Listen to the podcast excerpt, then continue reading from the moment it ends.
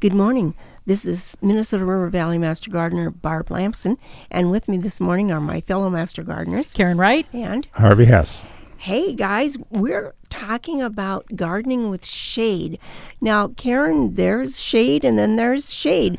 So sometimes you just have to explain to people when you're talking about shade, whether it's heavy or medium or light, uh, what's the definition for that? Well, there's dappled, light, part, full, etc. Well, dappled shade is caused by the light filtering through a tree canopy, so you know it's just kind of speckled. You'll see light in with the dark. Light to part shade is about three to six hours of sunlight. Full shade is less than three hours of sunlight, and the deep shade is almost no sunlight. And because I've got the trees out at the lake house, I've been learning a lot more about the full shade and deep shade plants.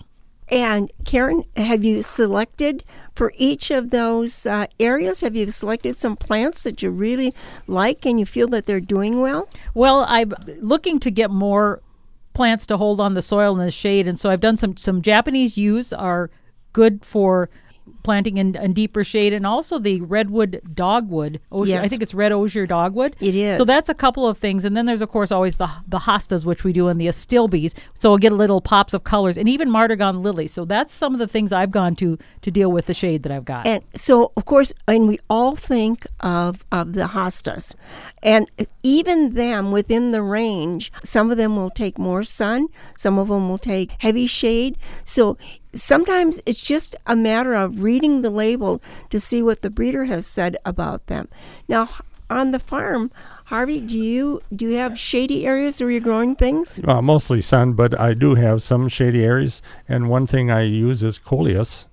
I start my coleus from seed and I put it out in uh, a corner. It gets some sun, but not very much. But it does just very well in there. You know, I like things that are hardy and that are perennials that I can just count on. So I have several ferns in my shady area, and you create a maybe a shady area if you're planting by a building or by your fence.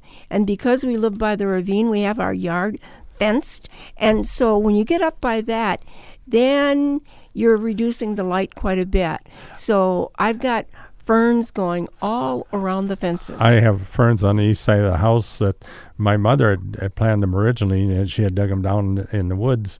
But they're spreading all over now. they are, yeah, they, they, do, do. They do multiply. So are they the ostrich ferns? Probably. I, I, don't know what kind they oh, are. They probably are. That's that's what I have too. The other thing is if you take a walk in the woods in the springtime, you see what's growing in the in the canopy of the trees there. And one of the things I love to look for are the little violets.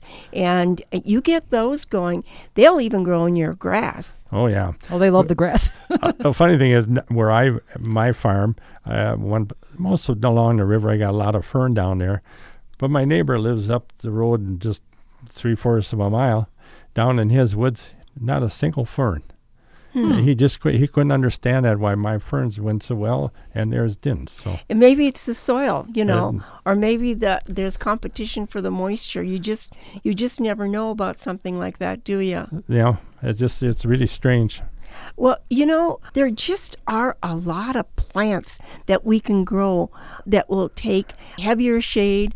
And it, it, just if you go to a nursery i mean if you if you want to know ask them. And a lot of times they will have a certain section that's just mm-hmm. for shady plants. You know there's one thing that i've learned though. Even if it says deep shade which is practically no sunlight even dyed in the wool shade plants will benefit from some bright light or even some direct morning sun. So, you know, with without any, they're not generally going to do as good. So you will find that if you've got something in the shade and it's not growing very well, if you moved it in the light a little bit, just a little, that might make all the difference. So a lot of times it's really hard to grow anything in complete deep shade. One of the things that I discovered with my house plants is when they go out in the spring, I might think, well, this is a very shady area. But for that plant that's been in your home and just receiving light through the window, they need really, really deep shade or they will burn. And then you should just put them out for maybe an hour at a time. And that's in what you think is heavy shade. So with plants, they're they're very fussy, but they certainly are worthwhile. Well, if you'd like more information on shady plants or anything that has to do with gardening, contact your extension service.